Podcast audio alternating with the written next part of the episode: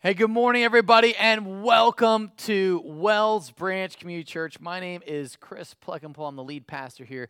So glad to get to know you, even if it was a virtual Air 5 right there. So glad to see you. Now, listen, one of the things we love to do here, especially if you are a newbie around here, we love questions. And so if you are a question person, uh, we would love to answer them. So please text in and we will answer this question in the Pastorplex podcast, which we'll post this week. Okay, so um, let's get back to just the reality of where we're at. We are coming up on election season. And uh, that is really exciting, especially along around the holiday season after the elections, for people to talk about uh, or gloat over who uh, their party won or their team won, and it becomes uh, can get a little bit heated, can it? Well, we're going to try and help you process that conversation. Uh, in two weeks, we're going to start a new series called Politics and Jesus. And I know you're excited about that because we're going to be talking about um, what it is to have really frank and really difficult discussions, uh, and ultimately where our hope should be placed. So, Politics and Jesus, is, especially with elections coming up, is a series you don't want to miss uh, because of the huge relevance we're going to have, and that starts in two weeks. Now, Let's talk about, though, the reality of heading into the holiday season, how family can be stressful. Because isn't it true? Probably you would say your greatest joy and your greatest stress comes from people you're related to. Um, a couple years ago, or it might have been a year ago, uh, I had uh, Adrian's cousin came over for dinner, and she she was really sweet. She she knitted a, a bunch of cool like dragons and things for the boys. It was sweet, and uh, she was just really doting on them. And of course, big fan of my kids. I'm a big fan of you. Anyway, we sat down for dinner, and uh, the the the conversation went from politics to uh, the Christian eth- sex ethic, and we I've, we soon found out we were on opposite ends of the spectrum, which is always a fun conversation. And it got a little bit heated. And so, you know, she's like, well, you know, there is nowhere in the Bible that says you can't have premarital sex. There's just nowhere that says that. And I'm like, no, there's like a lot of places. In fact, that is kind of sex and marriage is sort of a big deal uh, to God. And so I'd start explaining, and then all of a sudden she'd start interrupting me, and I was like, I'm not going to be interrupted. And I just kind of plowed through her. And then she's like, Oh, prison rules conversation. Okay. And then she would plow. So we were like literally just talking over each other. It was awesome. So then, so then. It, what we found was there's this thing in me and thing in you probably that can get so frustrated with family. But what's really weird is if she ever needed anything, like crisis came, uh, accident happened in the hospital, we would be there. Why? Even though we were on opposite ends of the spectrum on just about everything, why would we want to come together? It's because we're linked by blood. There's a link, there's a connection that says this person is related to me, so therefore I am in it. That's why we do weddings, that's why we do funerals, graduations, holidays, crisis, tragedy, and triumph. All of that goes together. You do it, I do it, just because we're blood related. Now, as a church, I don't know if you guys know this, there's about half you guys that are going to go all out for Trump and you're going to be sporting uh, Make America Great Again signs or Keep America Great. And then there's about another half of you who are going to be going for Biden and Kamala Harris. And so there's this like real reality that you guys are really excited about. Um, you know flipping the the whole uh, government structure and you're pumped about new power and there is just great if we were getting a conversation i would watch two sides go at it after a while and it would be kind of an exciting thing to watch with popcorn now but the reality is we're linked by blood like jesus is greater than uh, our political divide. Remember, and remember, you can't say I don't do politics because Christianity is inherently political. Why? Because Jesus is king. And so our hearts have to focus on who he is. And so that becomes unbelievably important, unbelievably magnified on a global scale. So uh, we're going to disagree on politics, education, on God, and how we do manners, but we're linked by blood, so we should make it work so that when crisis or triumph or tragedy happens, we are all in this together. Now, there's a couple reasons why I think we resist Christian community. Let, let me, let me see if I can pull some of these out. Um, okay, first is hold on. This is going to be super fun. This is going to be, this is my, I love, I love my backpack because it always comes with great props. Okay. One of the reasons that we're going to resist this is because we are afraid to be known. So we start playing a lot of defense. Now, there's a certain team in Dallas that needs to learn how to do this. They need to stop dropping their defenses and they start to play. But that's a whole other issue for a whole other time. But the reality is, what happens is I don't want to be vulnerable, right? So, um, one of the things that uh, happens for us is that we'd say, listen, uh, I want to be known. I want to have intimacy and connection with people. Well, um, and this is what we want. This is the place we work at. We want this the place all over the place. In fact, HubSpot, I don't know if you guys are familiar with HubSpot, but they're the number one place to work uh, in the U.S. right now. In fact, uh, one of their things on there, you know, like HubSpot's the best place to work. It said HubSpot works hard to create a truly diverse and inclusive work environment where everyone can feel comfortable bringing their true selves to work. And I love that quote because what that really means, as long as you produce, you're accepted around here. And so, you know what you put your defense up on? Your work. Which, of course, you would, because you want job security. You got to see how important I am, and you can't be vulnerable, because vulnerable means rejection. Everybody faces that. We face it in our marriage. We go, the, the walls come up because I don't want to be vulnerable. I play defense because I don't want to be known. And, and so then this comes to be true of Christian community. I don't want to be rejected by the church people. I don't want them to really know what's going on in my life. I don't want them to speak into my life because if they were to really know me, they wouldn't like me. So I'm putting the defense up. And I'm not going to let anybody in. And when they ask me questions, I'll do surface level. And that's why, for a lot of us, community at church has been blah because you're like, no one really get, wants to get to know me. And I don't really want to get to know them because this huge wall thing going up because we are afraid to be known. Okay? Then the second issue that we have uh, here is this is that um, we ha- have this issue with ourselves and we don't want to be inconvenienced. Okay? Here it is. Like, there's this reality that I don't want to be inconvenienced um, by anyone but me. And I want to make sure that you see how great I am and I'm seeing how great I am. And when you sort of get in my, the way of my greatness and you start to stress me out on all your stuff, I am out. And so what happens is we say there's nothing in it for me. Listen, I love to go to your community group. I love to get, but listen, what's in it for me? I'm not getting anything out of it because all I can see is me and my issues and my things. And I don't have time for that. And listen, I'm not saying you're not busy. I'm not saying you don't have kids and I'm not saying you don't have stuff going on, but this might be the very thing that's hindering you from experiencing God in a really incredible way is because your selfie stick is getting in the way of you being able to have and experience true community. Okay. So, and, and, there might be other reasons that I haven't mentioned, but th- that's the reality, kind of where we're at when it comes to this thing of community. Like we either we're afraid to be known, or we don't see anything in it for us. And so, um, this morning, I want us to talk about really um, Jesus, obviously, and what he's calling us to. And we're going to be in First John chapter 4. And if you have a sweet ESV Bible, I want to try this out, make sure to see if it's real every one of their Bibles, no matter what sizes, has the same page number. So it's going to be a 1023 if you have ESV, or if you have your device or some other type of Bible. We're going to be First John chapter 4. We're going to start verse 18. We're to look at what it is that God calls us to, this incredible sense of community. Would you pray with me? Father, thank you that we could come and know your word. We're asking, we're begging, we're pleading. Say, God, speak to me. Lord, I pray that I would. Um, Put me behind the cross. Help me to experience more of you and less of me so that you would be honored everything I say, everything I do, and this would go to glorify you, and people would be transformed by the hearing of this message. In Jesus' name we pray. Amen. All right.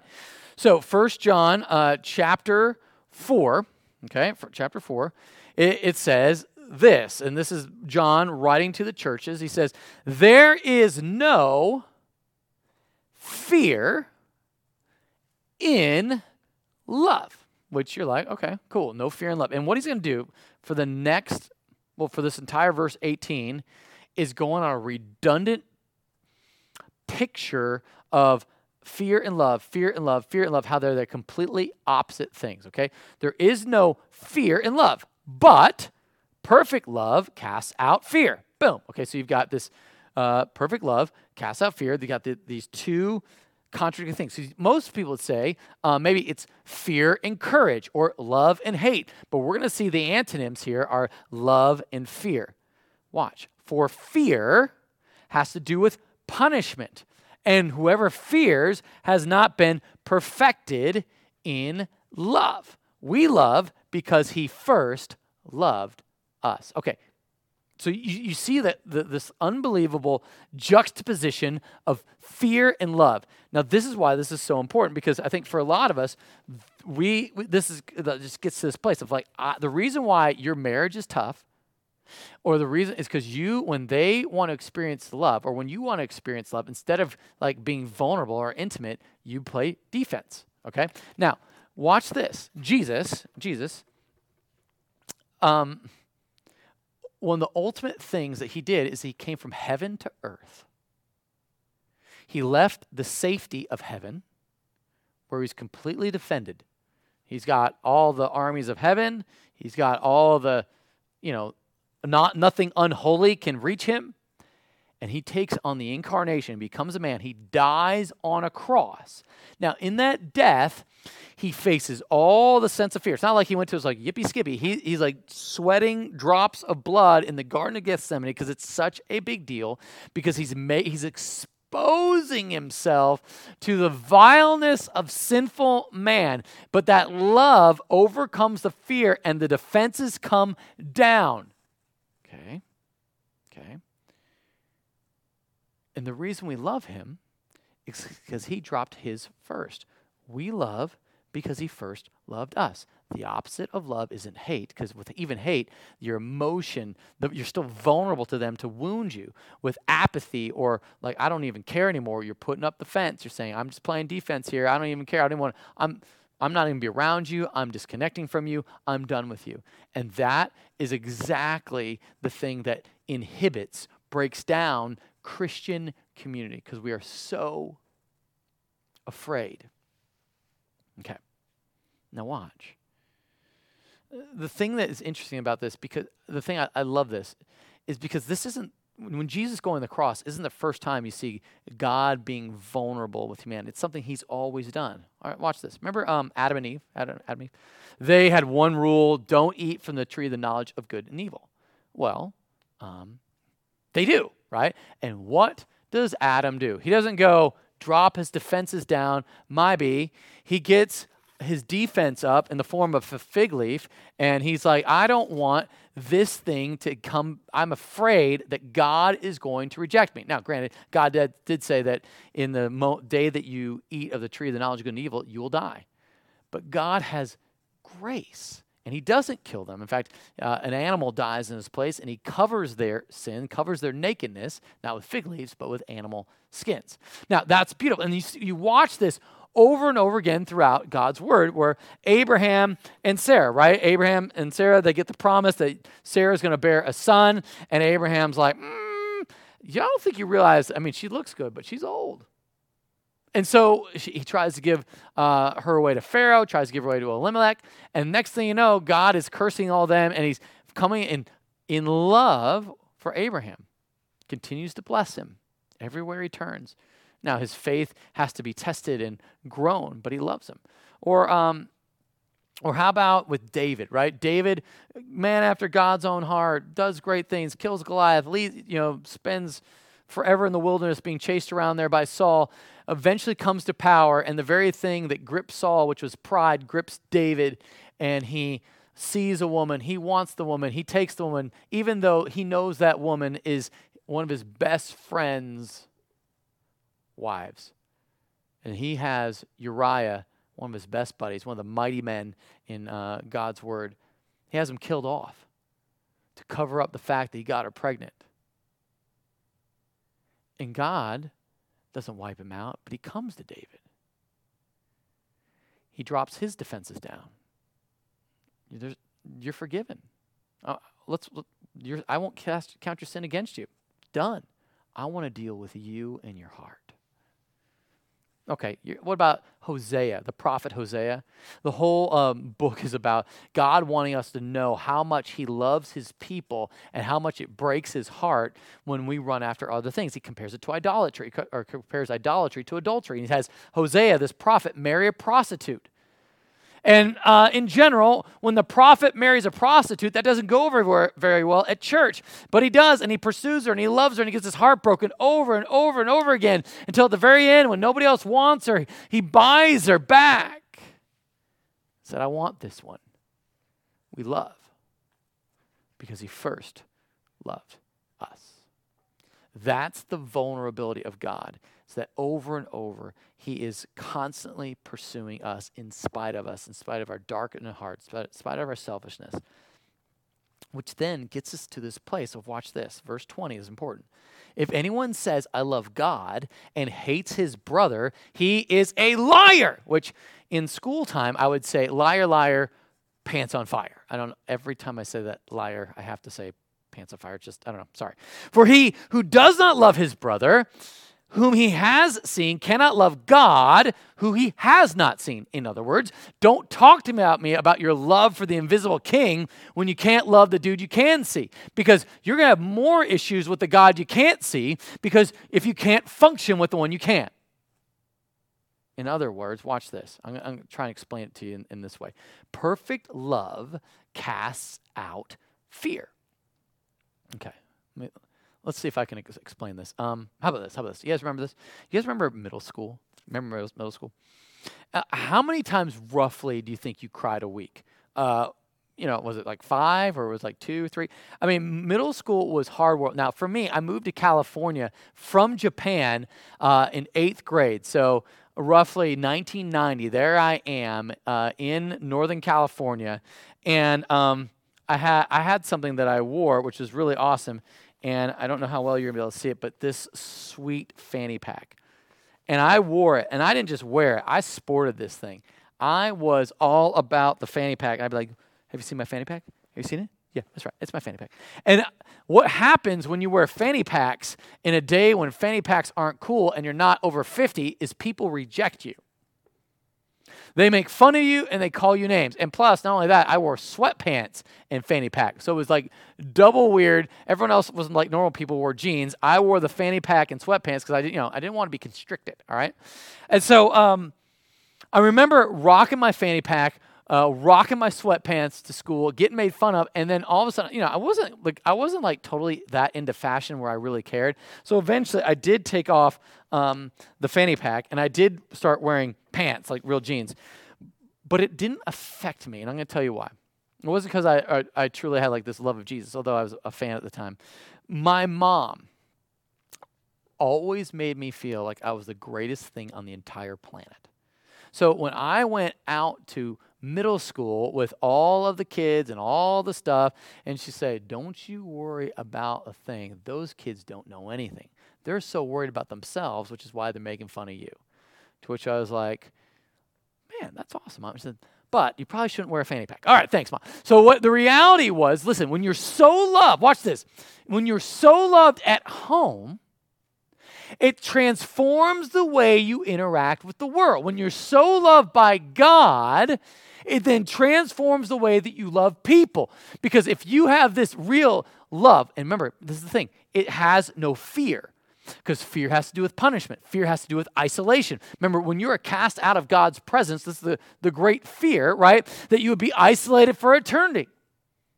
No longer to experience God's love, God's favor, God's peace. But if God says to you, I've got this, I've got you, on the long haul, no matter what happens, you're mine and you embrace that, that that allows you to go and love people, even when the criticism comes, even when the mocking comes, even when you voted for the wrong person comes. It all comes. And I think that is how Christian community should clearly be. And this is the struggle, right? The ideal is that we would love each other so well that we would share everything, we'd have, we have all things in common because we have a Father in heaven who loves us perfectly. So when we're not loved perfectly by other Christians at church, we aren't shattered, but rather we can engage to love and spur one another to love and good deeds. And you can have hard conversations with others. And isn't that awesome? I mean, imagine a place like that. And you know where I find that? Acts 2 42 through 47.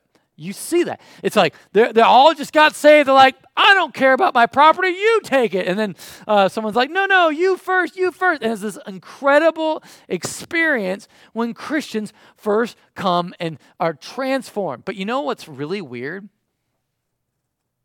You don't find another section of the Bible like Acts 2 42 through 47. After Acts 2, it all goes downhill like people's sinfulness start to rise up. And uh, I'm in my quiet time. I've, I've been reading through Second Corinthians, and uh, I think chapter 12 uh, at the end of it talks about, yeah, Paul, saying, when I get there, when I come see you guys, there's going to be gossip, slandering, fights, quarreling.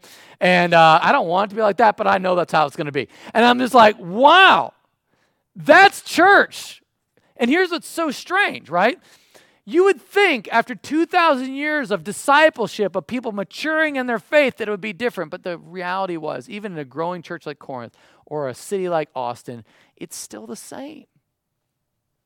Church hasn't changed because everybody has this sort of mentality, and we've got to re- be reminded of the gospel every single day because there's this thing in us, there's this thing in you, and there's this thing in me that says, I don't want to be inconvenienced with those people. Now, now, let's watch what John says about those people because he values those people. Those are people that Jesus died for. Watch this. And this commandment we have from him, Jesus. Whoever loves God must also love his brother which you're like, okay, here's the big commandment. Now, for the next, so this is the last verse of chapter 40, or sorry, chapter 4. And when we go to chapter 5, he's essentially going to say the same thing like over and over. Oh, this should be called the book of redundancy because he's going to say the whole thing over and over again, just different ways and sometimes not so different. Watch this. So, this is the commandment. So, this is what you should be doing. Remember, uh, um, we talk about this often at, at, our church is that there are things that God calls you to know, there are things that God calls you to feel, and there's things that God calls you to do. Here's the commandment that you need to know that you must do. That's what your you know, head is the commandment. The must part is the do, your hands, and the love. Well, you have to have affection for God, for people. Okay. Whoever loves God must also love his brother. Okay. You got that. And then chapter 5, verse 1. We're going to say it again. Everyone who believes that Jesus is the Christ, so everyone who believes with our head, believes that Jesus has been born of God, and everyone who loves with your heart the Father, okay, whoever has been is whoever has been born of him so there's direct correlation of the knowledge of jesus whoever believes that jesus the christ that jesus came he's the messiah came to save the world died rose from the dead Whoever believes that is born again. And then, in the same way, whoever loves those whom the Father loves has been born again. They're inextricably linked. Okay? By this we know. We love the children of God. Okay? By this we know, head, that we love, heart, the, the children of God when we love God, heart, and obey hands his commandments. So engaging your head, your heart, and your hands is exactly how John is over and over redundantly repeating this, saying, like, you've got to understand this. This is not like a, ah, I don't really feel like it thing. I'm getting inconvenienced by this thing. This is a put down the selfie stick and stop staring at yourself thing. And you've got to drop the vulnerability, or sorry, drop the defense and put on vulnerability with people because at some point you are called to love them.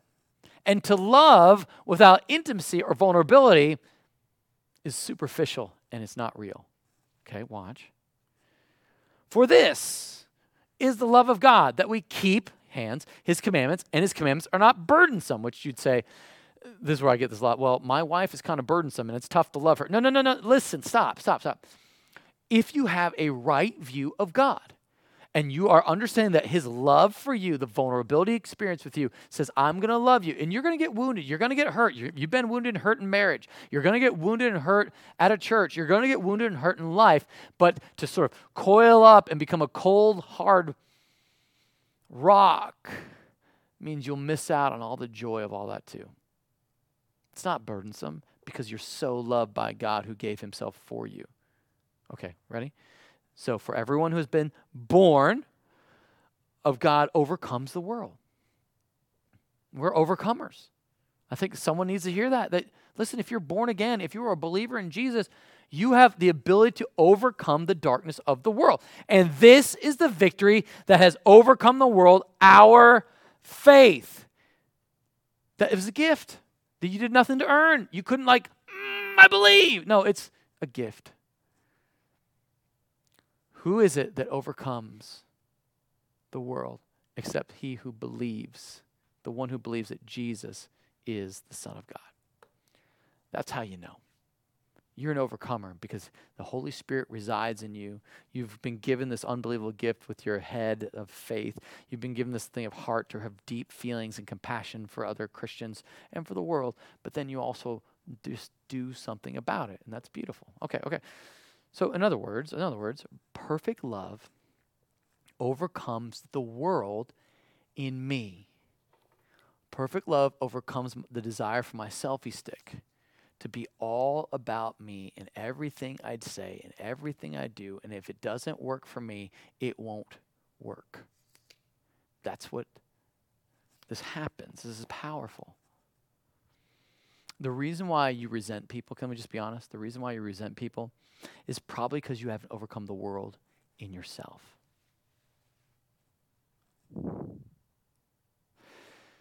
The world says, protect yourself. The world says cancel culture is coming. Don't be vulnerable. Make sure you cover your tracks. There's no redemption. You can't like undo. You can't have God redeem because there is no God. And so you have to be playing defense at all times. And so you can just give enough to make it look like it's your true self, but you're always holding back playing some level of defense. Because if you let them in on something they don't like, you're done. And I was I was trying to figure out how can I best express like this um, vulnerability. And I, the one of the ways I, I think about this is that um, as men get older, we become more isolated. We don't like to ask for help. We don't do help. Um, and, and it's this real tendency to say, I am not going to connect with anybody because I can do it myself. And that's a sad place to be. Um, a couple uh, a couple months ago, uh, Steve Hilch, you may you may know Steve. Uh, Steve, um, at our church, been at our church for a long time. Um, we've seen up and ups and downs, deep friendship with Steve, and he just loves God, and he's been at our church for a while. And um, he got in a mountain biking accident. And we've been praying about this for a while all over our Slack channels. If you're not on Slack, email us. We'll get you on Slack. It's important for you to find out what's all the things that's going on. And so, and so Steve one day had been uh, mountain biking and he got into an accident and he landed on his head and he wakes up in the hospital, paralyzed. The doctor says, Can you move anything? And he's like, and nothing's moving eventually he gets a little bit of feeling in his hand and he can operate sort of the phone with Siri. Like he can't push buttons, but he can at least push the thing that gets Siri to know that he's trying to talk to her. And so he's able to, to call um, from the hospital, he's able to call Joel Franklin. And uh, Joel uh, you know, starts to pastor him through this moment. They've been in discipleship together. Uh, they've been doing that for years, and the the deepness and closeness of that relationship is so so powerful. And so uh, they start to connect, but then all of a sudden things start to. You add in, you know, he's looking at, I'm being paralyzed for the rest of my life. What am I going to do about my house? What am I going to do about it? And Joel's advice was just take one day at a time. You know, how do you eat an elephant? One bite at a time, and one of those kind of things. And he prayed for him, and the church prayed over him in this unbelievable sense of like, God, would you do a miraculous work? Well, you know, Steve's in the hospital and in rehab, and he's not able to come home for like a, about two months. And during that time, uh, he gets a sweet letter from the HOA saying, "Your yard needs work." And uh, and Steve was like, "I was think I was planning of resodding or something, you know." But the HOA has come in, other plumbing issues, the house, the house. I mean, there's all these issues. He's sitting there, half paralyzed. He can't get out, and all of a sudden the frustration mounts, and he makes a phone call uh, to Jeff Knight, who calls Joel, and Joel gets uh, Steve's community group, uh, the Kel- the Kelso community group, all over to their house. And what's so neat is this: this is where way that the yard sort of started with no grass, and after some hours of work, they made grass appear till eventually it came to a place where um, it looked awesome. But probably the most beautiful part of this was this picture. There's Steve surrounded by a community group of people who want to love him, who are right in the midst of his struggle. And um, it's a place where as the thing that was so neat, the, the yard got done just as Steve got home from the hospital. And it's a thing of rolling, you know, putting out sod. It takes a little bit of work. But you know what's so interesting? One of the guys on here is uh, uh, Chris Bowers, right here. He told me later on, he's like, that was the most incredible worshipful experience that I've had in a long time to be working for and connecting and serving somebody.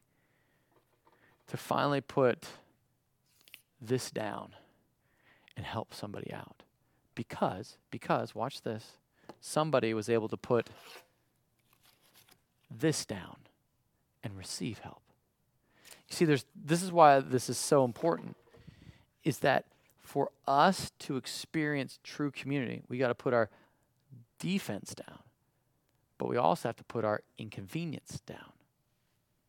And so this morning, uh, the question I want to ask you um, is will you overcome your resistance to community through love? And this is so important. Remember, I'm, I'm talking to men for a second because just in general, men are just awful at this. And it's just a unique thing for Steve, a guy over 50 that is in community with enough people that people could put every, put their whole Saturday down to come and support him. The very fact that he was able to do that means that his defenses were down. He's not looking to um, be tough guy. At the same time, there was an entire group of people that loved him enough because they're, of course, they would. That's family. And so, my heart for you and my question for you is will you overcome your resistance to community through love? And I'm not talking about your love, I'm talking about God's love that works in through because you've been born of Him. So, therefore, you love people, not so you can attain salvation, but because you have salvation and your trust and your hope is in a God who loves you so much. In fact, um, one of the things I want us to do uh, this morning is take communion and really remember what Jesus did for us. That on the night he was betrayed, he, Jesus took bread, he broke it, and he gave it to his disciples, saying, This is my body given for you. Do this in remembrance of me. In the same way, he took the cup, said, This is my blood, shed for you and for all people for the forgiveness of sin. Do this in remembrance of me. And so, right now, as you're, you're gathering maybe communion elements, and you're going to do this with us, would you think about if there's anyone that you're sort of angry, frustrated, tired of, that you said, I'd do Christian community if it wasn't for that guy? And maybe it's the vulnerability that's missing, or maybe it's the selfishness that needs to be put down. But would you repent of that before we take communion? Before we engage the Lord's Supper, would you just, whatever darkness of your heart is sort of filled up, would you lay that aside? And if you've never accepted Christ, ever, I'm so glad you're watching. Today might be the day of salvation for you. You simply go, God, I'm a sinner. Sinned against you, my thoughts, words, actions. Haven't loved you with my whole heart. Jesus, I believe you died on that cross for my sins. I believe you rose from the dead. Holy Spirit, come into my life. Make me the person you want me to be. You say that. You pray that. You mean that. And He promises to give you His Holy Spirit because His love comes with no conditions, just with Him choosing to save you. And you, the very fact that you can pray that prayer means He's chosen you. Now, if you're a Christian, let's, let's, let's do business before the Lord. Let's get before Him as we pray, and then we're going to have a time of to confess, repent, and then we're going to take communion together. Let's pray. Father, I'm so grateful. God, I'm asking, I'm pleading, I'm saying, Lord, would you allow us to step into community, real family, to set to step into each other's lives, to put down our fences and to put down our selfie sticks and to say, God, you are all I need. So therefore I can love and be vulnerable with people who might even hurt me. It's scary. But you did it when you went to that cross, and we love you because you first loved us. So, Lord, we might be able to love people who've been wounding us. Lord, help us to do it. Give us the wisdom, give us the strength, give us the courage, give us the love. Lord, um, I'm praying for someone who's never experienced your love to just receive you today. And I'm praying that for those who have, that their hearts will be burdened for this beautiful thing of being in community. And God, I'm praying that if someone here is watching, say, I don't know how to get in community, they'd reach out, they'd just email info at Wells Branch Church, or God, they just do something, they get connected with someone saying, I want that. Whatever that is, where people come together and rally around one another, I want that. God, would you move in their heart for that? And Lord, as we take this time to confess and repent, would you just still our souls to focus on you? It's in Jesus' name we pray. Amen. Take this time.